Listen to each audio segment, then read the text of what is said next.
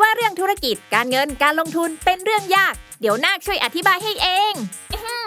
ขอแนะนำตัว ฉันคือนาคธุรกิจ ตัวละครใหม่จากทีมขายหัวเราะ ที่จะมาเล่าเรื่องราวของธุรกิจ การเงิน การลงทุนในรูปแบบการ์ตูน เพื่อความสนุกและเข้าใจง่ายให้กับทุกคนนั่นเอง เอาเป็นว่าถ้าคุณสนใจในโลกของการเงิน หรือชอบฟังพวกเคสธุรกิจสนุกๆอยู่แล้ว เราขอชวนทุกคนมากดติดตามเราไปด้วยกัน ที่ช่องนากธุรกิจนอหนู สระอากอไก่ นากธุรกิจ ทุกช่องทางโซเชียลมีเดียได้เลย มาทำเรื่องยากๆ ให้กลายเป็นเรื่องนากๆไปด้วยกันนะ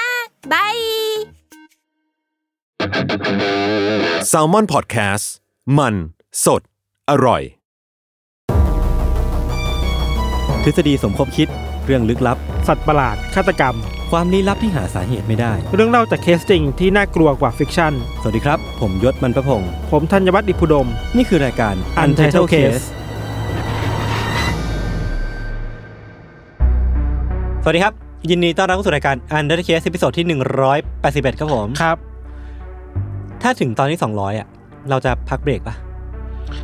เรามีอำนาจตัดสินใจเรื่องนี้แค่ไหน เรามีผมขอพี่โจแล้ว ผมแค่มามาแจ้งทุกผู้ผู้ฟังทุกคนไว้แบบล่วงหน้า อ่า ว่าเดี๋ยวอีกประมาณ 20 EP เราจะพักเบรกกัน ไปไหนอะไม่รู้เหมือนกัน แล้วก็ช่วงเวลาหลังจากเนี้ย ถ้าใครมีไอเดียที่อยากให้ UC หรือว่าอะผมพิทันไปทำอะไร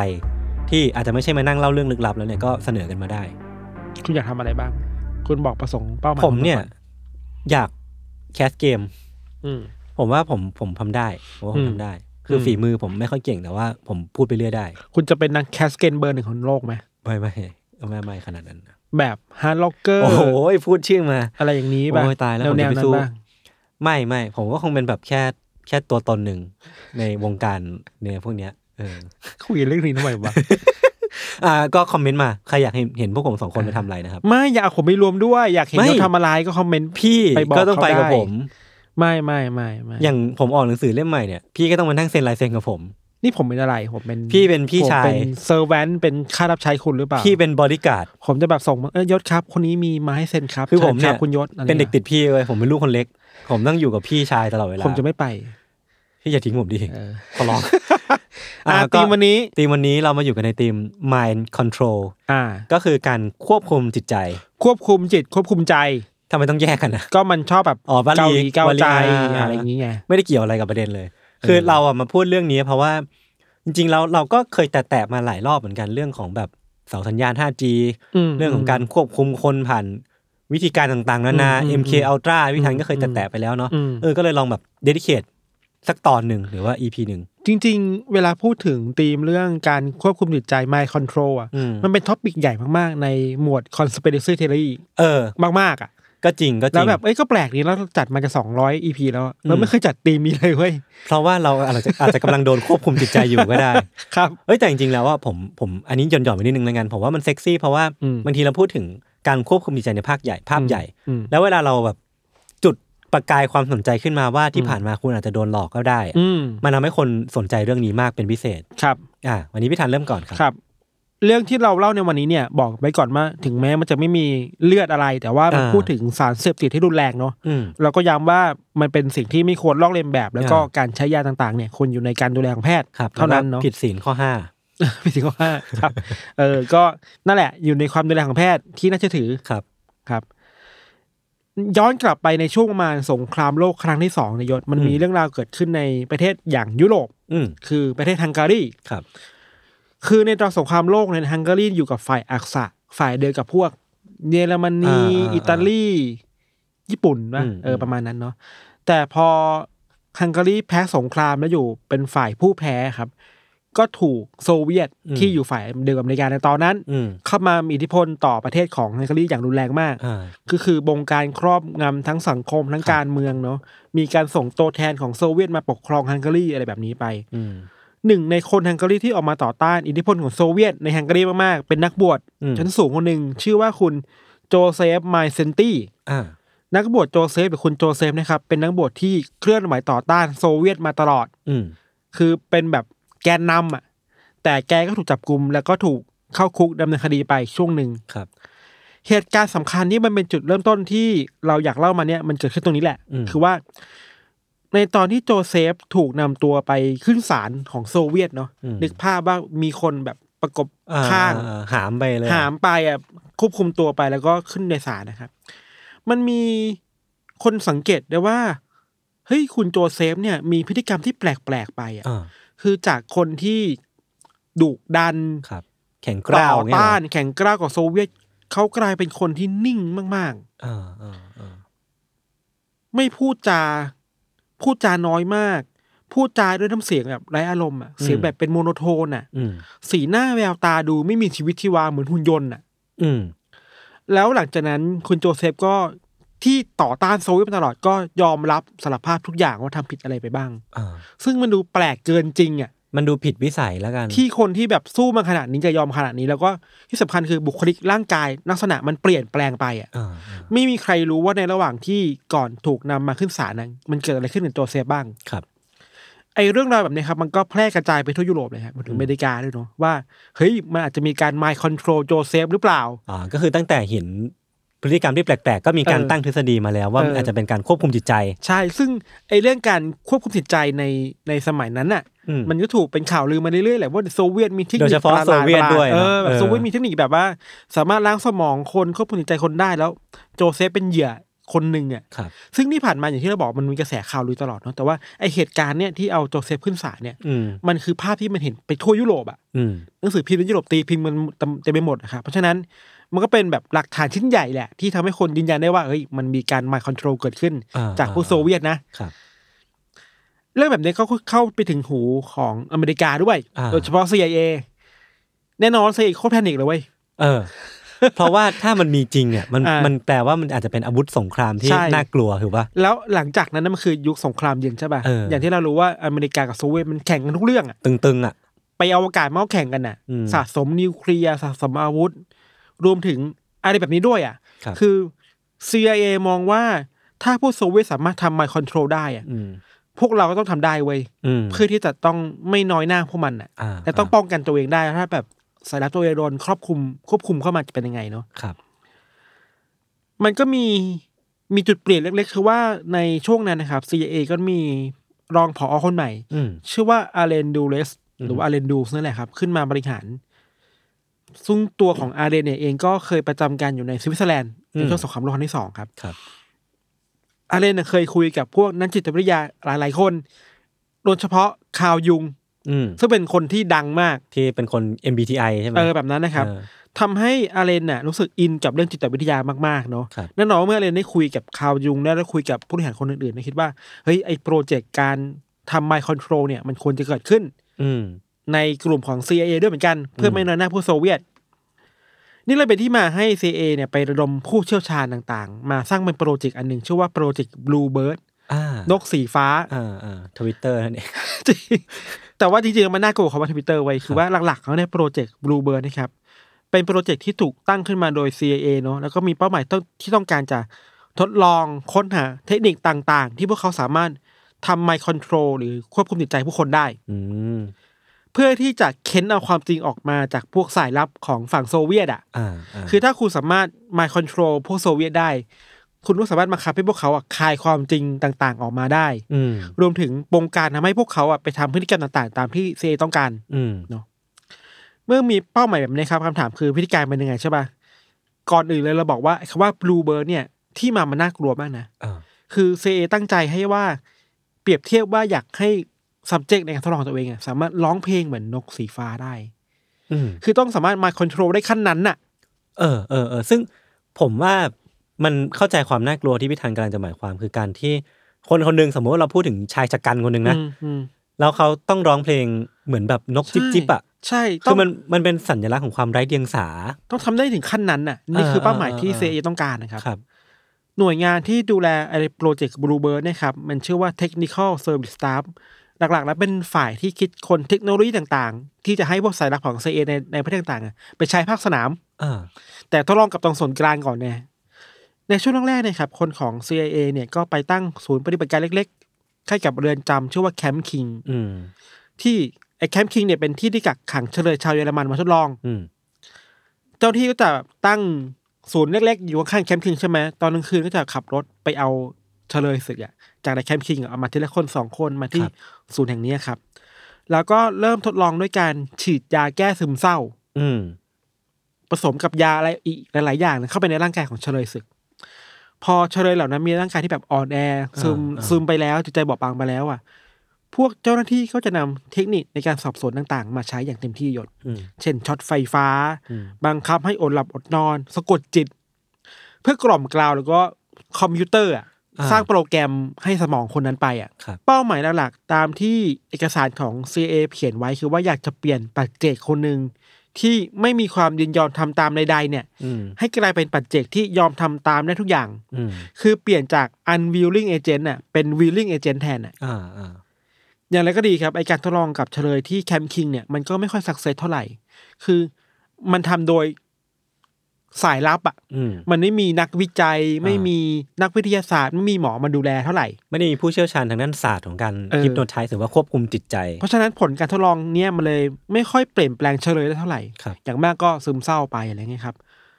ดังนั้นพวก CIA ก็เลยคิดว่าโอเค มาทำโปรเจกต์ใหม่ดีกว่าอืมให้มันเข้มข้นกว่าเดิมได้ไหมอะไรครับ แล้วคราวเนี้ยก็มีบทเรียนนะว่าจำเป็นต้องมีผู้เชี่ยวชาญด้านวิทยาศาสตร์และการแพทย์มาช่วยเหลือเนาะอืม พวกเขาก็เลยได้มีผู้เชี่ยวชาญคนใหม่ ชื่อว่าดรซิดนีย์กอตลิบอืมดรซิดนีย์เนี่ยเป็นผู้เชี่ยวชาญด้านเคมีหลัก ๆ เลยครับ แล้วก็มาพร้อมสัญญาจ้างหกเดือนอืมเป็นฟรีแลนซ์หกเดือนที่มาทำงานทดลองงานก่อนทดลองงานหกเดือนเออพอซิดนีย์เข้ามาร่วมโปรเจกต์นี้ครับ ก็เปลี่ยนชื่อจากบลูเบิร์ดเนี่ยเป็นโปรเจกต์อาร์ติโชกอืมไอ้โปรเจกต์อาร์ติโชกเนี่ยมันคือการทดลองแบบบลูเบิร์ดได้แหละแต่มันเข้มข้นขึ้นอีกหลายเท่าตัวครับภายใต้โปรเจกต์เนี่ยครับมันมีเป้าหมายที่น่ากลัวมากคือว่า อันนี้เรา quote มาจากเอกสารของ CIA เลยนะ คือว่า ไม่ได้ต้องการเพียงแค่ควบคุมพฤติกรรมของเหยื่อแล้ว แต่อยากทดลองดูว่าจะสามารถล้างสมองเหยื่อ ให้สามารถออกไปทำปฏิบัติการลอบสังหารเป้าหมายได้หรือเปล่า อ่า ก็คืออันเนี้ยเหมือนเป็นขั้นที่สองแล้วอะสุดแล้วอะเออแต่ขั้นแรกยังไม่สำเร็จนะ แต่มันตั้งเป้าให้สูงไว้ก่อนอะอ่าเหมือนตั้ง KPI ไว้เออสูงทั้งนี้ครับวิธีการที่เจ้าหน้าที่ทำคือว่าจะเน้นเรื่องยาเสพติดมากขึ้นๆครับไอ้ช่วงแรกอะไอ้บลูเบิร์ดอะมันเน้นพวกการอบหลับอบนอน การช็อตไฟฟ้าใช่ป่ะอืมอืมแล้วมารู้ว่าไม่ได้ผลไหมรอบเนี้ยมันทำด้วยการเน้นยาเสพติดมากขึ้น คือใช้สารเคมีเข้ามาช่วย ใช่ มันมีการใช้สารเคมีทั้งโคเคน กัญชาเฮโรอีน แต่สารที่ถูกใช้เยอะสุดคือ LSD อืมคือทดลองแล้วว่า LSD เนี่ยมันมีผลต่อ subject รุนแรงที่สุดครับเห็นพฤติกรรมแล้วก็แล้วก็จิตใจที่เปลี่ยนแปลงไปมากจริงๆครับ อื มมันเคยมีข้อมูลด้วยว่ามีการทดลองครั้งหนึ่งที่บังคับให้เฉลยศึกอะยศต้องเสพ LSD ต่อเนื่องเป็นเวลาถึง77วันต่อเนื่องกันอะครับแน่นอนว่าคนเนี้ยคือแบบสุดท้ายก็เสียชีวิตไปแบบอ่าจิตใจคือแบบย่ำแย่มากอะไรเงี้ยวิธีการที่โปรเจกต์นี้ทำกับเหยื่อในการทดลองคือว่านอกจากจะทำให้เหยื่อถูกมึนเมาอ่อนเพลียจาก LSD ไปแล้วเนี่ยครับ จะมีการเปิดเสียงวิทยุเป็นคำต่างๆ กรอกหูเข้าไป เช่น ไอ้นี่คือศัตรูไอ้นี่คือศัตรูพูดอย่างเนี้ยทั้งวันอะอ่าเพื่อให้มันซึมซับเข้าไปในหัวว่าโอเคไอ้คนนี้คือศัตรูศัตรูศัตรูนะอืมตามเป้าหมายที่เซอยากฆ่านักอยากสร้างนักฆ่าขึ้นมาเนาะความหมกมุ่นของซิดนีย์ต่อ LSD นายศมันก็ทวีคูณขึ้นเรื่อยๆครับ แล้วก็พอเขามีผู้ช่วยมากขึ้น เขาก็ขยายโปรเจกต์มากขึ้น อืมการทดลองมันเริ่มหลุดออกจากที่ทางเดิมขึ้นเหมือนกันเนาะขณะในการ CIA ก็เชื่อว่าไอ้ LSD เนี่ย มันจะเป็นอาวุธสำคัญที่ช่วยให้บงการจิตใจของเฉลยศึกหรือว่าฆ่าศึกได้ครับ และเชื่อว่า LSD อะมันคือ Truth Serum อะอืมมันคือเซรั่มที่แบบสามารถกินเข้าไปแล้วจะพูดความพูดจริงความทุกอย่าจงริงออกมาอ่าบงการจิตใจได้เนาะคือคือมอง LSD เป็นของวิเป็นเศษยาวิเศษอะบางอย่าง ที่สามารถทำให้อีกคนหนึ่งอะยอมพูดทุกอย่างออกนะออกมาจากในใจเขาได้คครัรับบสิ่งที่ทาง CIA ทำตอนนี้คือ ไปสร้างเซฟเฮาส์เพิ่มเติมตามเมืองต่างๆ ในอเมริกายศรวมถึงอืมในเยอรมันในญี่ปุ่นด้วยนะอืมแล้วก็ไปหยิบเอาเหยื่อเนี่ยทดลองมา แล้วก็เนี่ยแหละ เอามาเสพ LSD เยอะๆเยอะๆแล้วก็ลองดูว่ามันเป็นยังไงบ้างเนาะมีเหตุการณ์หนึ่งที่เกิดขึ้นในวันที่ 18 พฤศจิกายนปี 1953 ครับ ตอนนั้นเนี่ยซิดนีย์ก็ได้เชิญ นักวิทยาศาสตร์จากกองทัพรวมถึงเจ้าหน้าที่ต่างๆ เนี่ยมาปาร์ตี้กันเหมือนมาอ้างว่ามาสร้าง connection กันน่ะอ่า หนึ่งในนั้นนะครับเป็นนักวิทยาศาสตร์ชื่อว่าคุณแฟรงค์โอลเซนครัเป็นชาวอเมริกันนั่นแหละ ก็โอเค มีคนเชิญมาก็อยากไปสร้าง connection กับพวกเจ้าหน้าที่สายลับอยากไปสร้างเจ้าหน้าที่กับแพทย์ต่างๆเนาะพวกเขาก็ไปรวมตัวกันในบ้านหลังหนึ่งใกล้กับทะเลสาบชื่อว่า Deep Creek Lake ครับ คืนแรกก็ไม่มีอะไรเกิดขึ้นเว้ยมาคืนที่สองในในระหว่างที่ปาร์ตี้กันอยู่อะดื่มด่ำมันอยู่อะคุณแฟรงก์โอลเซนก็รู้สึกว่าร่างกายของตัวเองมันแปลกๆไปอะอ่าแต่ก็บอกไม่ถูกว่ามันเกิดอะไรขึ้นเว้ย พอกลับมาที่บ้าน ครอบครัวของแฟรงก์ก็บอกว่าตัวแฟรงก์เองเนี่ยมีพฤติกรรมที่เปลี่ยนแปลงไปเยอะมากอ่าเช่น นิ่งเงียบ เย็นชาไม่ยอมกินข้าวไม่ยอมกินอาหารอืมไม่ยอมพูดไม่ยอมพูดออกมาว่าไปเจออะไรมาบ้างหมายถึงในการปาร์ตี้ครั้งนั้น ในคืนนั้นที่เขากลับไปที่บ้านใช่ ไม่พูดอะไรเลยทำท่าที่แบบขึงขังจริงจังมากครับอืมสายตาลอยๆอะครับแต่ก็หลุดคำพูดออกมากับภรรยาประโยคนึงว่า I made a terrible mistake อะอืม ฉันได้สร้างความผิดพลาดครั้งใหญ่เกิดขึ้น ฉันได้ทำผิดพลาดร้ายแรงไป เออเก้าวันหลังจากที่แฟรงก์โอลเซนถูกมอมยาอ่า จาก LSD ที่เชื่อว่าเป็น LC เนาะเก้าวันหลังจากนั้นครับ แฟรงก์ก็ไปพักผ่อนกับภรรยาที่โรงแรมแห่งหนึ่งในเพนซิลเวเนีย ครับ เวลาประมาณตีสองอะ อืม เจ้าหน้าที่ก็ได้ยินเสียงดังมาก ๆ ที่อืมบริเวณหน้าโรงแรม พอออกไปดูพบว่าแฟรงก์อะอยู่ในสภาพที่เพิ่งกระโดดตึกลงมาจากที่ห้องพักชั้นสิบลงมาที่พื้นข้างหน้า อ่า แล้วก็เสียชีวิต ก่อนเสียชีวิตเนี่ยแฟรงก์เหมือนจะพูดจาพึมพำอะไรบางอย่างออกมา แต่ฟังไม่ได้สับอะแล้วก็เสียชีวิตไปครับ ครับ เหตุการณ์เนี่ยมันทำให้ตำรวจวินิจฉัยว่าแฟรงก์เนี่ยก็คือฆ่าตัวตาย อืม กระโดดออกมาจากห้องพักชั้นสิบแต่มันมีข้อน่าสงสัยหลายอย่าง อย่างแรกคือ สภาพศพของแฟรงก์ก็คือนอนแบบหันหน้าขึ้นท้องฟ้า อืม มันต่างจากคนที่ฆ่าตัวตายทั่วไปที่แบบหันหน้าลงมาเนี่ยหรอปะอ่าที่จะโดดลงมาจะโดดแบบเอาหันเอาหน้าลงอะอ่า แต่ถ้าเป็นอย่างนี้แปลว่าเขาถูกผลักออกมาหรือเปล่า แล้วอยู่ในสภาพที่ถูก ผลักภายในขณะที่ ถ้ามันสภาพเนี้ยคือหันหน้าเข้าตึก เออ แต่ว่าโดนผลักให้มันหงายแบบนั้นหลันะงเพราะฉะนั้นลงมหรือเปล่าหน้าเลยขึ้นท้องฟ้าครับ อืม แต่ก็สุดท้ายแล้วก็ทางตำรวจก็ไม่ได้อะไรมากมาย ก็ยืนยันว่าเป็นการฆ่าตัวตายเนาะครับ มันก็มีทฤษฎีแหละว่าโอเคแฟรงค์ถูกฆ่าปิดปากหรือเปล่า คือ CIA อยากจะปิดปากเขาอยากจะรู้ว่าแฟรงค์อยากจะเปิดเผยเรื่องราวที่เกิดขึ้นกับตัวเขา อืม ให้กับคนอื่นฟังหรือเปล่านะอะไรอย่างนี้ครับอืมอืม ก็ค้างนี่ไว้ก่อนเนาะหลังจากที่แฟรงค์เสียชีวิตไปครับ ทาง CIA ก็รู้แล้วว่า ต้องการทำการทดลองให้มันรัดกุมมากขึ้นอ่าต้องไม่ให้คนแบบเอาข้อมูลนี้แพร่งพรายที่อื่นนะครับ เขาเลยเปลี่ยนชื่อจาก Project Artichoke เนี่ยเปลี่ยนเป็นอย่างอื่นแทนอืมไอปฏิบัติการรอบใหม่ของ CIA รอบเนี่ย ชื่อว่า Operation Midnight Climax อืมชื่อโคตรเบียวอะอืมอืมคนที่รับผิดชอบหลักๆ เนี่ย เป็นเจ้าหน้าที่ชื่อว่าจอร์จฮันเตอร์ไวท์ครับครับ เป็นเจ้าหน้าที่ CIA นั่นแหละ แล้วก็เป็นเจ้าหน้าที่ที่มีเครือข่ายเกี่ยวกับ ด้านมืดในสังคมเยอะอ่าเช่นพวกอาชญากรนักเออค้ายาโสเพณีเป็นคน sex worker มีอำนาจ เออ แล้วก็แบบคลุกคลีอยู่กับด้านมืดนะครับอืมพอทางจอร์จเนี่ยเข้ามามีส่วนร่วมใน Operation Midnight Climax เนี่ย สิ่งที่เขาทำกับทีมงาน คือว่าเขาจะไปเปิด safe house ลับๆ ตามเมืองต่าง ๆ เนาะโดยเฉพาะในซานฟรานซิสโกครับอืมแล้วก็จ้าง sex worker มาเป็นนกต่ออ่า ไปหลอกล่อพวกอริทหาร หรือคนที่เข้าใจว่าเป็นคอมมิวนิสต์เนี่ยให้เข้ามาใน safe house แห่งนี้เป็นคฤหาสน์แห่งนี้ อืมใน safe house แห่งเนี้ยยศมันจะมีทั้งการติดตั้งเครื่องดักฟังอืมมีกล้อง มีห้องลับหลังกระจก ที่มันเป็นห้องที่พวกเจ้าหน้าที่อะจะคอยนั่งดูอยู่อะอืมแล้วดูว่ามันคนในห้องทำอะไรอยู่อะไรอย่างเงี้ยครับ พอ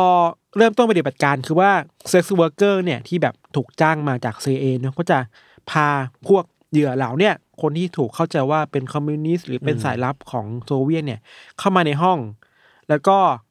หลอกให้กิน LSD หลอกให้เสพ LSD อย่างเยอะมากอืมๆรวมถึงหลอกล่อให้มีเซ็กส์กับ sex worker ด้วยครับ โดยใช้จังหวะนั้นนะครับ sex worker ที่รับได้รับ brief มาแล้วก็จะแบบพยายาม รีดเอาความลับออกมาจากคนเหล่านั้นว่าแกเป็นใคร แกมาจากไหน แกรู้ไหมว่าเรือที่แกขับเนี่ยมันใหญ่เท่าไหร่อืมอะไรแบบเนี้ย คือใช้พยายามพยายามใช้เอา LSD เป็น truth serum จริงๆอะครับไอ้ปฏิบัติการแบบนี้ครับไอ้ Operation Midnight Climax เนี่ยมันดำเนินเป็นปีๆนะยศอืมตามข้อมูลคือว่ามันมีคนถูกหลอกเข้ามาเป็นเหยื่อใน safe house เนี่ยเป็นร้อยกว่าคนน่ะอืมโดยส่วนใหญ่จะเป็นเหยื่อที่ถูก CIA ตั้งข้อสังเกตว่าเป็นสายลับ ไม่ก็เป็นคนที่มีส่วนร่วมกับโซเวียตและคอมมิวนิสต์เนาะ ในตอนแรกๆนะครับไอ Operation Midnight Climax เนี่ยมันก็ถูกนำมาใช้เพื่อทดสอบว่า พอเอา LSD มาผสมกับเซ็กซ์เนี่ยอืมมันจะเป็นทรู t เซรั่มได้จริง ๆ หรือเปล่า มันจะทำให้เหยื่อสามารถพูดความจริงได้หรือเปล่าเนาะแต่พอทำทำไปครับไอ Operation เนี่ยมันกลับออกนอกลู่นอกทางมันขึ้นเรื่อยๆเว้ยอืมจอร์จและก็เจ้าหน้าที่คนอื่นๆเริ่มติดใจการเป็นคนแบบ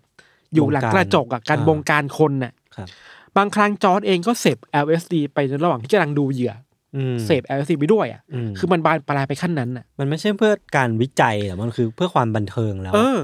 มีเคสหนึ่งที่เกิดขึ้นคือเป็นเรื่องราวของทหารคนหนึ่งครับ ชื่อว่าคุณเวย์นริตชี่ครับเขาเป็นอดีตนาวิกโยธินในอเมริกันนั่นแหละ เรื่องราวนี้เกิดขึ้นในในปี1957เนาะอืมเวย์นบอกว่ามีวันหนึ่งที่เขากับเพื่อนเนี่ยก็พักผ่อนอยู่ในออฟฟิศแหละในในซานฟรานซิสโก ในระหว่างที่กำลังกินข้าวขึ้นหาอยู่อะเขาก็รู้สึกว่าร่างกายมันแปลกๆไป เขาเริ่มรู้สึก paranoid แบบไม่มีเหตุผลอืมอืมกังวลกับนู่นนี่นั่นเริ่มมีภาพหลอนเกิดขึ้นนะครับ พอรู้อย่างนั้นน่ะสิ่งที่เวย์นทำคือเวย์นหนึ่งกลับไปที่ออฟฟิศตัวเอง เปิดลิ้นชักมามีปืนแล้วก็เดินออกไปข้างนอกอ่าเข้าไปในบาร์แล้วก็ปล้นบาร์บาร์นั้นน่ะอ่าโดยที่ไม่รู้ทำไปทำไมอะมันคือภาพหลอนขนาดนั้นน่ะอ่าถ้าถ้าเป็นไปตามจริงแปลว่าเอ้ยหรือการทดลอง LSD แบบเนี้ยมันได้ผลวะอ่าในการบงการให้เวย์นกลายเป็นคนที่เป็นอาชญากรได้อะครับ สิ่งนี้ครับก็เกิดขึ้นในภายใต้ Operation Midnight Climax ด้วยเหมือนกัน คือเราจะบอกว่ามันไม่ได้เกิดขึ้นเพียงแค่ใน safe house อะสิ่งที่จอร์จและ CIA ทำคือว่าพยายามขยายขอบเขตของ Operation เนี่ย ออกจาก safe house ไปยังชายหาด ไปยังสถานที่ราชการไปยังพื้นที่สาธารณะต่างๆ ครับ บางเคสที่เราไปเห็นข้อมูลมาคือว่า บางครั้ง CIA นะ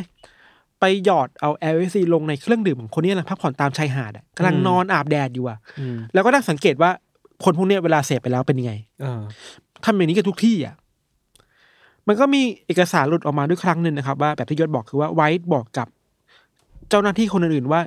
ที่ทำอยู่เนี่ย สนุกดีว่ะอืมอืมมันมันบานปลายมันไปมากกว่าแค่การทดลองไปแล้วมันคือความสนุกส่วนตัวไปแล้วครับครับ และไปไปมาเนี่ย ทางเจ้าที่ก็คนคนพบว่าไอ้ทรูเซรั่มที่ ที่ค้นหาอยู่อะ มันไม่ใช่ LSD แต่ทรูเซรั่มที่ของจริงคือเซ็กซ์อ่าคือมันมีการทดลองแยกกัน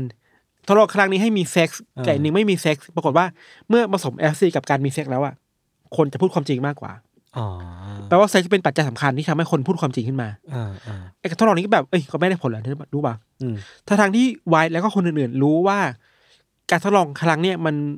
มันไม่ล้มเหลวอะมันไม่ได้ผลอะไร ผลลัพธ์มันเป็นยังไงรู้หมดแต่นะพวกเขาก็ทำต่อไปเรื่อยๆเว้ยอ่ามีมีการสร้าง safe house ในเมืองต่างๆ เพราะสนุกอืมเขาอินกับบทบาทแบบนี้อะไรเงี้ยครับ อืมอย่างไรก็ตามอะมันก็มีการทดลองมาเป็นปีๆเนาะสุดท้ายแล้ว มันก็มีจุดเปลี่ยนหลายอย่างครับ หนึ่งในนั้นคือว่าเราเคยเล่าเรื่องวอเตอร์เกตไปอะอืมเนาะช่วงนิกสันนะครับ การเกิดเหตุวอเตอร์เกตทำให้ CIA ระวังตัวมากๆว่า เอ้ย ฉันทำอะไรไปอะฉันจะถูกสื่อแฉได้นะเว้ยเออเหมือนโดนเป็นแบบ เป็นเป้าเป็นมกเป้าขึ้ได้มากขึ้น เพราะฉะนั้นทั้ง White แล้วก็ตัวผู้บริหารคนอื่นของของโปรเจกต์เนี่ยครับก็พยายามเอาหลักฐานเนี่ยไปเผาทิ้งไปทำลายต่างๆเนาะแต่สุดท้ายแล้วเอกสารมันมีประมาณสองสามหมื่นฉบับสองหมื่นแผ่นนะอืมซึ่งเผาไม่พอทำลายไม่ทันนะยศอืมสุดท้ายแล้วโปรเจกต์นี้ก็ไม่พ้นสายตาของนักข่าวของนิวยอร์กไทม์ครับก็มีการเปิดโปงทดลองนี้เนาะ มีทั้งการพูดถึง Operation Midnight Climax Project Bluebird Project Artichoke Artichoke อ่าสามอย่างเนี่ย แล้วคนพบว่าสามอย่างเนี่ยมันเกิดขึ้นภายใต้ MK Ultra เว้ยอ่าอ่าอ่าสุดท้ายแล้วนี่แหละ มันคือที่มาของการเปิดโปง MK Ultra แบบที่เรารู้กันในทุกวันนี้อะไรเงี้ยที่แบบว่าโคตรเป็นเรื่องใหญ่อะ MK Ultra เราเราว่าหลาย ๆ คนอาจจะรู้แล้วอืมมันคือมีการทดลองแบบว่าอดหลับอดนอนเอาอืมไฟฟ้ามาช็อตครับ มีการเสพสารเสพติดประมาณแบบเยอะมากๆอะไรทั้งหมดเงี้ยเนาะเพื่อจุดประสงค์ในการควบคุมจิตใจคนคน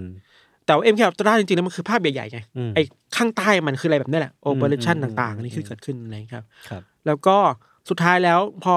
ซีโดนแฉเนาะก็มีการตั้งคณะกรรมการขึ้นในสภาของอเมริกาอืมก็เรียกเอาคนที่รู้เรื่องเหล่าเนี้ยมาสอบสวน ทุกอย่างก็ทุกอย่างก็ยอมยอมแพ้หมด ยอมเปิดโปงว่าโอเคทำสิ่งนี้จริงเอออะไรเงี้ยรวมทั้งประ MK มาณนี้ Ultra ก็ CIA ก็ยอมรับว่ามีสิ่งใช่นี้ยอมรับว่ามีจริง คือเราพูดถึงทฤษฎี mind control เยอะอะแต่ส่วนใหญ่มันไม่ค่อยจริงอะอืมแต่ MK Ultra นี่คือจริงที่สุดแล้วอืมคือ เราไม่รู้หรอกผลมันเป็นยังไงเนาะแต่ว่ามันเกิดขึ้นไหมมันเกิดพิธีการบางอย่างที่พยายามค้นหาการทดลองควบคุมจิตใจคนจริงครับ โดยหน่วยงานรัฐบาลๆ เออมันคือการทดลองของคนอเมริกากับคนอเมริกา เพื่อป้องกันอเมริกา เออ มันย้อนแย้งเวลา จริงจริงจริงจริงประมาณนี้ยศ ครับเออเฮ้ยผมชอบเวลาพี่ทันเล่าเรื่องทำนองนี้ว่ะแต่ว่าทำไมอะ มันมันเหมือนเหมือนเป็นข่าวดีอะเออผมว่าผมว่ามันมันได้ได้แอดทรสดี เราว่ามันมันมีความลึกลับหลาย ๆ อย่างใน CIA FBI อะ อืมอืมอืมซึ่งแบบเชื่อมึงทำอย่างนี้จริงๆเหรอวะ เออ แล้วเรายิ่งเรารู้มันก็เลยไม่แปลกใจว่า หลังๆมันถึงมีกระแสแบบต่อต้านเยอะ ใช่แล้วเราคิดว่าไอ้ทฤษฎีสมคบคิดเหล่าเนี้ยในยุคปัจจุบันที่มันเยอะอะมันเพราะ CIA ทำอะไรแบบนี้วันในอดีตไงมันมีพิสูจว่ามันมันเคยมีสิ่งนี้อะมันเคยมีอีกหลาย ๆ โปรเจกต์เนาะที่แบบมันสามารถคุยได้ เช่น อย่างที่เราเคยคุยเรื่อง Manhattan Project อะอ่าอ่าที่แบบทดลองพยายามย้ายอืมย้ายเรือลบปะอืมอืมหรือว่ามันมีอันนึงมันเป็นหนังด้วยชื่อว่า Project Stargate อ่า สไตเกตคือการเคลื่อนย้ายวัตถุจากมิติหนึ่งไปอีกมิติหนึ่งผ่านอีกสถานที่หนึ่งมีเป็นอนิเมะด้วยเนี่ย มีเป็นหนังด้วยหนังออ่าเมริกาเลย มันก็เป็นเรื่องจริงนะอ่า ทำเป็นจริงแต่ว่าทำไม่สำเร็จอะไรเงี้ยเราว่าอเมริกามันทำอะไรอย่างนี้เยอะอะ ในช่วงยุคสงครามสงครามเย็นน่ะ อะไรเงี้ย เราว่าการเกิดขึ้นของโซเวียตมันก็ในแง่หนึ่งมันก็ดายให้อเมริกาเปิดเผยด้านมือตัวเองขึ้นมา ครับเพราะความกลัวนิวเคลียร์คืออมสงครามอะไรประมาณนี้ครับอือฮึ ประมาณนี้ครับยศครับ เดี๋ยวพักฟังโฆษณาสักครู่ครับ แล้วกลับมาฟังเรื่องของยศตอนเบรกหน้าครับ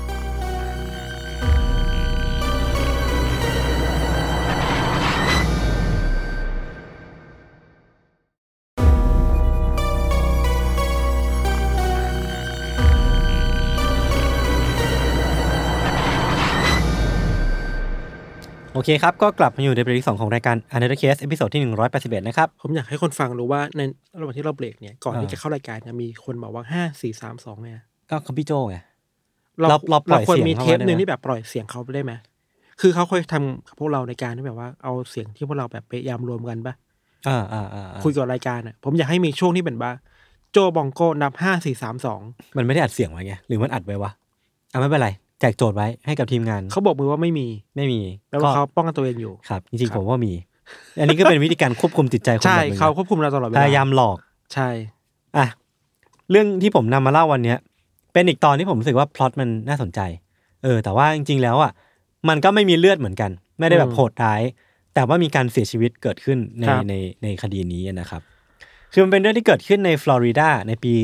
2011 จุดเริ่มต้นอะคือในเดือนมีนาคมปี 2011 เนี่ย มันมีอุบัติเหตุทางรถยนต์ที่น่าเศร้าเกิดขึ้น อืมแล้วก็นำมาซึ่งการเสียชีวิตของนักเรียนมปลายผู้ชายคนหนึ่ง เด็กคนนี้มีชื่อว่ามาคัสฟรีแมนอืมเขาเป็นเด็กผู้ชายอายุ 16 ปี คือสิ่งที่มันเกิดขึ้นน่ะคือเขากำลังขับรถมา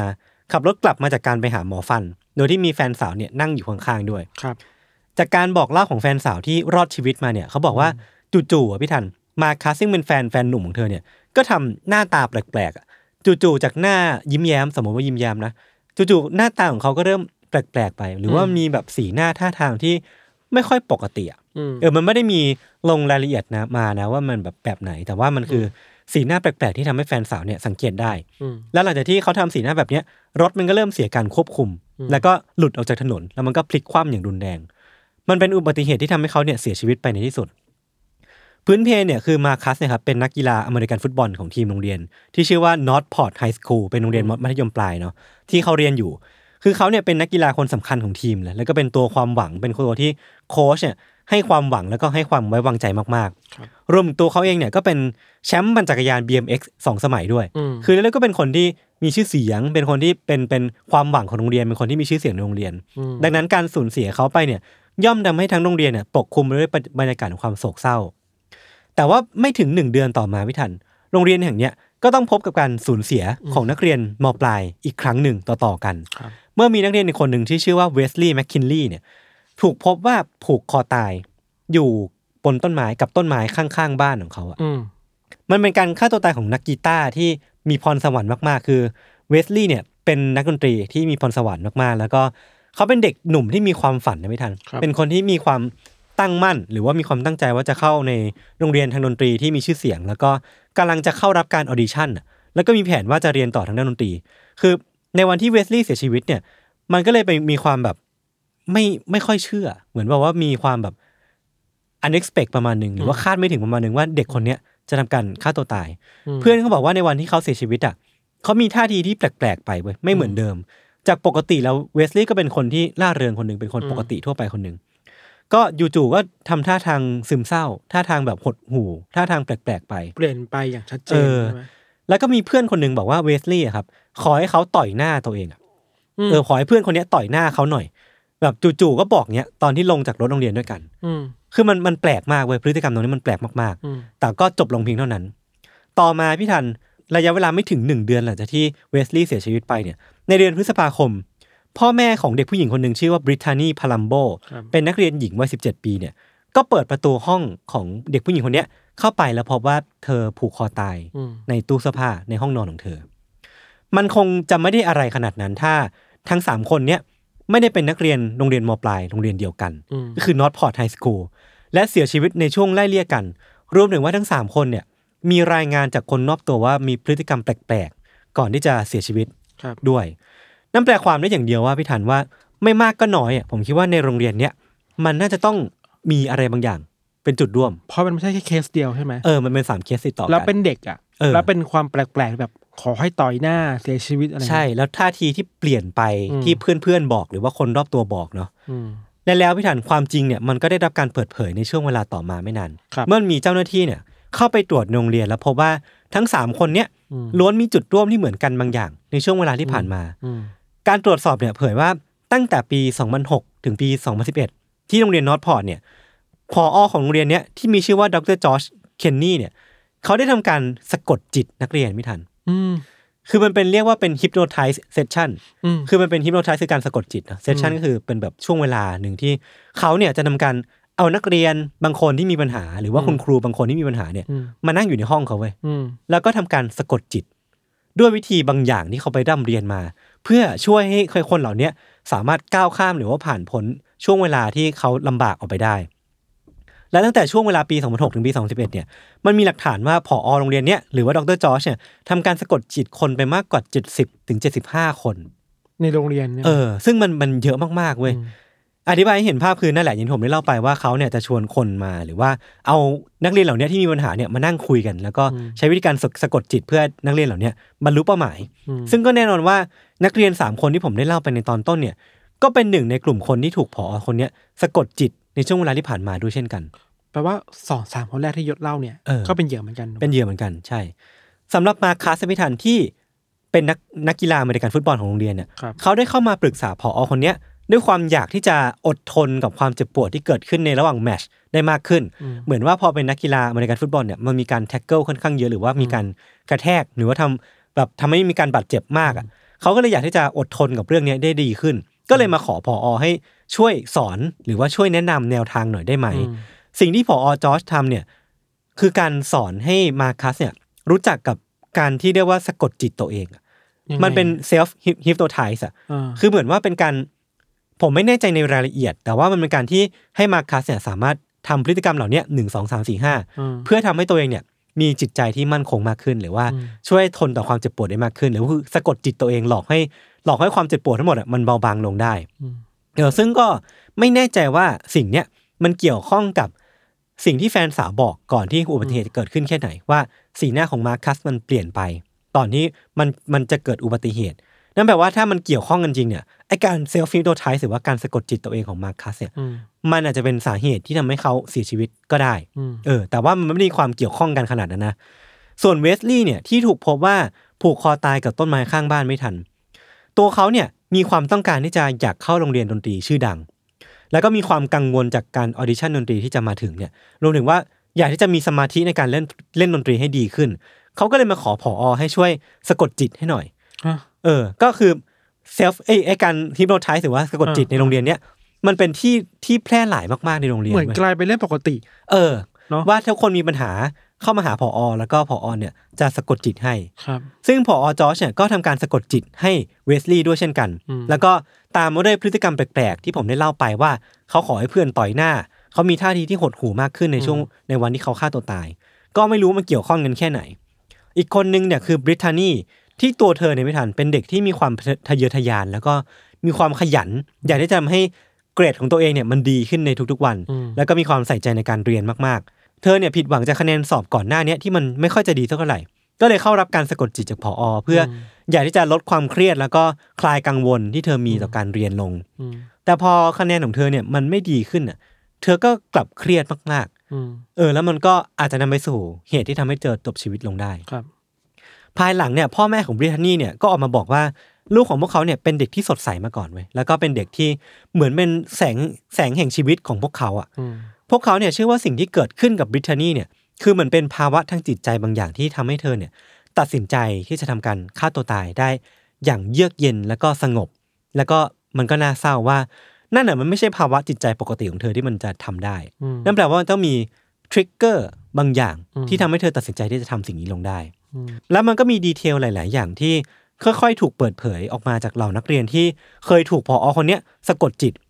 มีคนหนึ่งครับเล่าว่าในช่วงเวลาที่เขาเนี่ยเดินทางไปทริปท่องเที่ยวที่ออร์แลนโดกับโรงเรียนเนี่ยครับเขาเคยถูกผอคนเนี้ยสะกดจิต แล้วบอกว่าเขาเนี่ยจะไม่สามารถหาห้องนอนของตัวเองเจอได้อืมเพราะว่าเลขห้องทุกห้องเนี่ย มันจะถูกเปลี่ยนเป็นตัวอักษรภาษาจีนอืมเออ คือเหมือนเป็นการสะกดจิตบอกว่า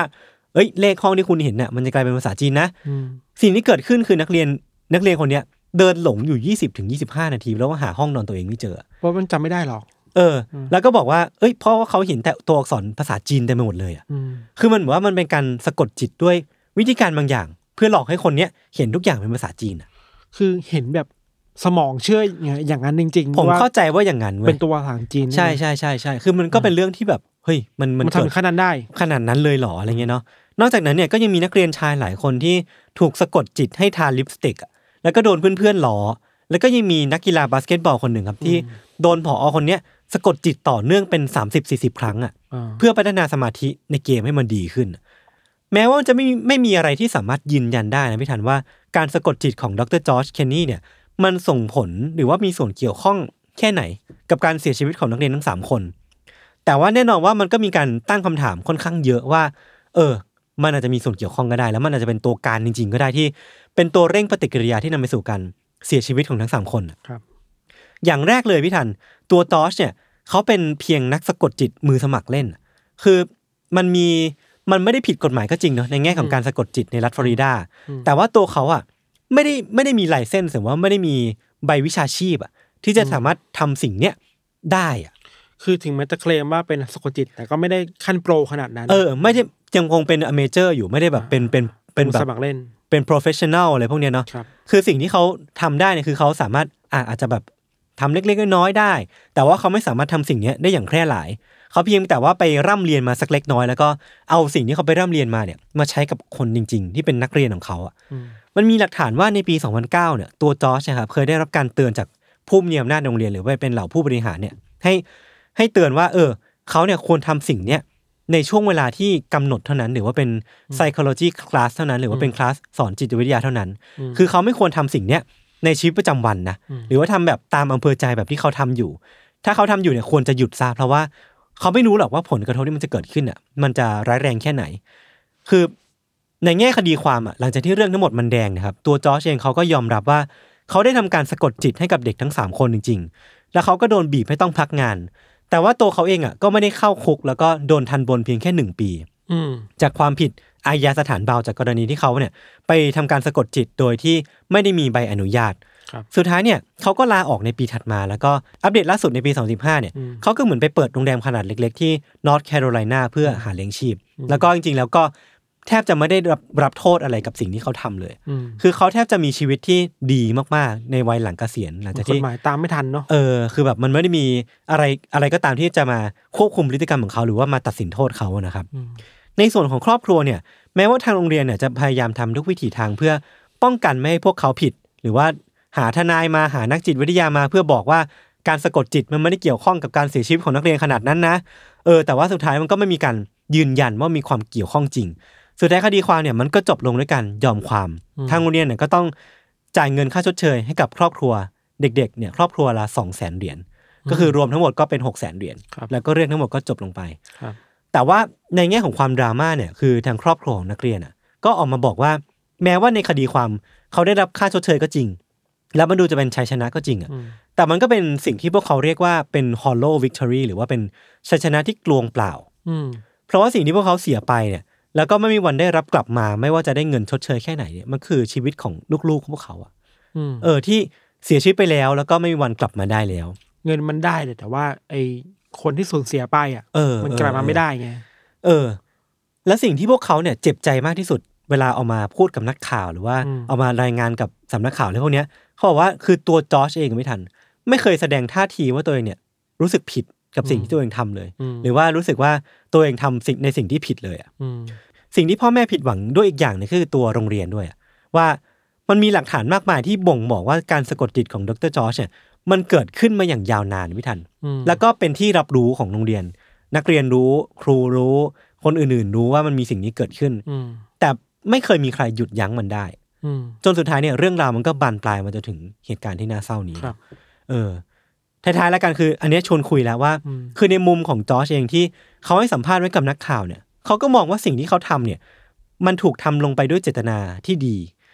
เพราะว่าเขาอยากที่จะทำให้นักเรียนเนี่ย ก้าวข้ามเพดานบางอย่างอืมอืมที่เขามีในชีวิตอืมเช่นอืมมาคัสอยากที่จะเป็นนักกีฬาที่ดีขึ้น เวสลีย์อยากที่จะเป็นนักดนตรีที่ดีขึ้น ทั้งหมดทั้งมวลเนี่ยเด็กๆเหล่านี้มีเพียนพอยอยู่อืมแล้วเขาเพียงแค่สะกดจิตเพื่อให้เด็ก ๆ เหล่านี้ก้าวข้ามออ s ส a เคิลหรืออุปสรรคบางอย่างในชีวิตได้อืมอืมแต่ว่ามันเป็นก็เป็นเพียงแค่มุมของเขาอะอืมที่เขาทำลงไปอืมแล้วเขาก็ไม่ได้รู้สึกผิดว่า ไม่ได้รู้สึกว่าสิ่งที่เขาทำลงมันผิดอะมเออ ผมก็เลยอยากมาชวนคุยแล้วกันว่ามในมุมพิทันอะอืมมองเรื่องนี้ยังไง เราเวลาเราพูดเรื่องแบบนี้มันจะมีสองทางแพร่งเว้ยอืมอืมโลกนี้มันจะมีสองอย่างที่คนเถียงกันคือ อืมมีคนเชื่อว่า เป้าหมายที่ดีอะอืมมันจะเป็นตัวทำให้วิธีการมันดีได้ อืมอืมอืม end define the mean เออเอออีกคนหนึ่งคือ mean define the end คือเออวิธีการที่ดีจะนำไปสู่เป้าหมายที่ดีเออสิ่งที่ตัวผอโรงเรียนทำก็คือ คิดว่าเป้าหมายที่ดีอะ เพราะฉะนั้นวิธีการยังไงก็ได้อะอืมขอให้ได้เป้าหมายที่ดีพออะอืมแต่ในลึกๆเราเราไม่เชื่อเออเราคิดว่าบางเรื่องก็เป็นไปได้ แต่ว่าอืมแต่บางหนังเรื่องนี้คือ วิธีการที่ดีอะมันควรจะนำไปสู่เป้าหมายที่ดีอะอืมวิธีการสำคัญเนอะอืมอืมมีนมันดีไฟดีเอ็นอะครับเพราะฉะนั้นการออกแบบวิธีการอะไรบางอย่าง เพื่อช่วยนักเรียนอะ มันไม่ได้มีแค่สะกดจิตแบบนี้อย่างเดียวไงเออเออเออใช่ใช่ใช่ใช่มันมีออปชันอื่นๆ ทางเลือกอื่น ๆ อีกเยอะแยะมากมายที่คุณจะพาอืมนักเรียนไปสู่ เป้าหมายในชีวิตของพวกเขาได้ดีขึ้นอะ เออ ผมเห็นด้วยเลยคือ อันนี้เรามาคุยกันแบบจบเรื่องแล้วนะอืมคือผมคิดว่าอย่างที่พี่ธันพูดเลยไว้ว่า ถ้าสมมติว่าเขาอยากเป็นนักกีฬาที่ดีขึ้น คุณก็หาหนทางอื่นสิ ใช่ใช่ใช่เอาทรัพยากรบุคคลมาช่วยไหม อืม มาแบบเอานักจิตวิทยามาคุยกับเขาจริง ๆ จังๆไหมอืมไม่ใช่ว่าเอาตัวเองที่เป็นนักสะกดจิตมือสมัครเล่นอะอืมอืมแล้วไม่รู้ว่าจะรับผิดชอบสิ่งที่ตัวเองทำลงไปได้แค่ไหน ปัญหามันคือการ มองว่าทุกสิ่งทุกอย่างในการประสบความสำเร็จในชีวิต มันอยู่ที่ตัวพวกเขาอย่างเดียวอะเออเออคือเออเออเออมันคิดอยู่บนฐานแบบนี้นะนี่คิดอืมเผื่อนะคือ เมื่อคุณคิดว่าเด็กคนหนึ่งมันจะเป็นนักกีฬาที่ดีได้อืมด้วยตัวเขาเองเพราะฉะนั้นก็สะกดจิตให้มันเก่งอะเออเออเออเออแต่ถ้าคุณคิดว่าเฮ้ยการที่คนคนหนึ่งมันจะเติบโตเป็นคนที่ดีเป็นเด็กที่ดี เด็กที่เก่งเป็นนักกีฬาที่ดีได้ มันจำเป็นต้องได้การสปอร์ตจากทุกทุกทุกๆอย่างรอบรอบตัวเขาอะอืมโรงเรียนช่วยเหลือไหม อืมอุปกรณ์โรงเรียนทรัพยากรที่ดีทรัพยากรบุคคลมันช่วยเหลือแค่ไหนอะเออมีปัจจัยห้อมล้อมมากมายใช่ใช่ ซึ่งเราเชื่อในตัวระบบแบบนี้มากกว่าที่จะพาคนก้าวไปสู่ชีวิตที่ดีขึ้นได้อะอ่าอ่าอ่าเราไม่เชื่อในเรื่องตัวบุคคลขนาดนั้นว่าครับถ้าคุณปลดล็อกตัวเองปุ๊บชีวิตคุณจะดีขึ้น ไม่เออโลกเออมันไม่ได้ง่ายขนาดนั้น เออเออเออเออใช่เลย แล้วแล้วสิ่งที่เกิดขึ้นกับน้องคนล่าสุดน้องคนสุดท้ายที่อืมเขาโดนสะกดจิต แล้วก็คาดหวังว่าตัวเองเนี่ยอืมจะมีผลการเรียนที่ดีขึ้นอืน่ะมอืมแต่สุดท้ายพอมันไม่เป็นไม่เป็นไปตามหวังอะ มันยิ่งทำให้เขาเครียดกว่าเดิมอีกนะเพราะซึ่งสุดท้ายคือการสะกดจิตมาแล้วอะอืมเขาถูกคาดหวังว่ากูต้องเก่งขึ้นอะใช่ใช่แต่พอมันไม่เก่งขึ้นสุดท้ายคือคนที่ผิดก็คือตัวเขาเอง สุดท้ายมันคือ victim blaming ด้วยนะเออ คืออ้าวนี่ไงฉันช่วยสะกดจิตแกแล้ว เออ แล้วถ้ามันไม่แกได้ไม่ได้ก็คือก็เพราะมึงเองแล้วแหละตัวแกเองแล้วแหละมันยิ่งทำให้โดดเดี่ยวมากขึ้นไปอีกเนาะใช่เรื่องแบบนี้ไม่ได้เกิดขึ้นแค่กับแค่ในเคสแบบเนี้ยอืมอืมอืมันเกิดขึ้นกับเรื่องอีกมากมายในสังคมโลกเราอืมหรือสังคมไทยอะอืมคิดว่า เอ้ยฉันตั้งใจดีทำสิ่งนี้ดี เพราะฉะนั้น เป้าหมายฉันจะทำอะไรก็ได้อะอืมมันไม่ใช่อะ อืมเราเราเชื่อว่าวิธีการที่ดีมันนำไปสู่เป้าหมายที่ดีได้ ครับ แต่ถ้าคุณไม่สนใจวิธีการเลยเป้าหมายคุณดีไม่ได้หรอก เออเออเออแต่ก็ต้องย้ำกันอีกรอบหนึ่งว่า การสะกดจิตอะ มันไม่ได้ผิดกฎหมายนะ อืมแต่สิ่งที่จอร์จทำเนี่ยคือมันทำโดยที่ไม่ได้มีใบอนุญาต อืม ไม่ได้มีความเชี่ยวชาญมากพออมและก็อาจจะไม่ได้รู้ด้วยซ้ำว่าการที่เขา practice หรือว่าทำสิ่งเนี้ยอืมกับเด็กที่ยังเป็นในวัยเรียน อืม ยังเป็นในวัยที่เขายังไม่ได้โตมาก มันนำมาซึ่งผลกระทบ หรือว่า เอ็นหรือว่าแบบอืมสุดท้ายที่เขาแบบไม่คาดดคาดคิดไม่ได้อะอืมอาจจะส่งผลต่อตัวพวกเขาเนาะเออ แล้วก็ อืมเราเรารู้สึกว่ายุคสมัยเนี้ยมันมีวิธีฟื้นฟูจิตใจช่วยเหลือใจผู้คนมากมายจิตแพทย์อืมจิตบำบัดอะไรอย่างนี้เนาะครับแต่คิดว่าอย่างอย่างน้อยๆแนวทางเหล่านั้นมันเป็นวิทยาศาสตร์เพียงพออะเออเออเออเออมากกว่าสะกดจิตที่มันแบบ เราไม่รู้ว่าจะได้ผลแค่ไหนอะเออมันดูเป็นความเชื่อส่วนบุคคลเออบางคนอาจจะได้ผล บางคนจะไม่ได้ผล อีกอย่างคือมันอยู่นอกสายตาของการกำกับดูแลครับของแพทย์ที่จริงจังด้วยเนาะอืมอืมอืมสุดท้ายเนี่ยเรื่องเนี้ยก็ต้องอืมก็ต้องบอกกันแบบให้ชัดเจนว่ามันไม่ได้มีใครยืนยันว่าอืมการสะกดจิตของดรจอร์จเนี่ยมันเกี่ยวข้องกับการอืมเสียชีวิตของเด็กๆ มากแค่ไหนอืมแต่ว่าในส่วนตัวผมน่ะมันก็คงปฏิเสธไม่ได้นะว่ามันเป็นเป็นส่วนหนึ่งของการที่ทำให้เขามีความเครียดมากขึ้นอืมหรือว่าอาจจะนำไปสู่ผลลัพธ์ทางจิตใจที่มันเปลี่ยนไปจากการสะกดจิตครั้งนั้นก็ได้ครับครับ แล้วก็ไม่รู้ว่า อีก 70กว่าคนที่เหลือที่ไม่ใช่แค่ 3 คนที่เสียชีวิตเนี่ยอืมเขามีผลกระทบยังไงกับชีวิตบ้างอืมแล้วตอนนี้ที่เขาโตไปเขาไปใช้ชีวิตของพวกเขาเนี่ยไอ้การถูกสะกดจิตในวัยเรียนเนี่ยมันส่งผลกระทบต่อเขาแค่ไหนอันนี้ก็ไม่มีใครรู้ครับครับผม เรื่องวันนี้ก็ประมาณนี้ครับครับ ก็เออ ก็สนุกดีเหมือนกันนะการสองที่รสชาตินะเออเออเออคือ มานั่งคิดดูอะการการถูกควบคุมจิตใจอะอืม เราจะนึกถึงทฤษฎีในภาพใหญ่ของวิทันก็ได้ อืม หรือว่าในในในรั้วโรงเรียนที่มันเป็นที่ปิดอืมก็มีเกิดขึ้นได้เหมือนกันอะสองเรื่องนี้มันมีจุดร่วมคือทำเพราะอ้างว่าหวังดีอะเออเออเออเออ ไอ MK Ultra หรืออะไรพวกเนี้ยมันอ้างเพื่ออยากปกป้องอเมริกาอืม จากคอมมิวนิสต์อืมคนนั้นคืออยากทำให้เด็กมีชีวิตที่ดีอะเออ แต่เมื่อวิธีการมันไม่ดีอะ อืม มันก็อาจจะนำไปสู่ผลลัพธ์ที่น่ากลัวที่คิดก็ได้ ครับผมครับโอเค งั้นวันนี้ก็ประมาณนี้ครับ ติดตามรายการ Under the Case ของเราทั้งสองคนได้ทุกช่องทางของ s ม m ร์ Cast ครับผม ครับ วันนี้พวกผมสองคนลาไปก่อน สวัสดีครัสบวัสดีครับ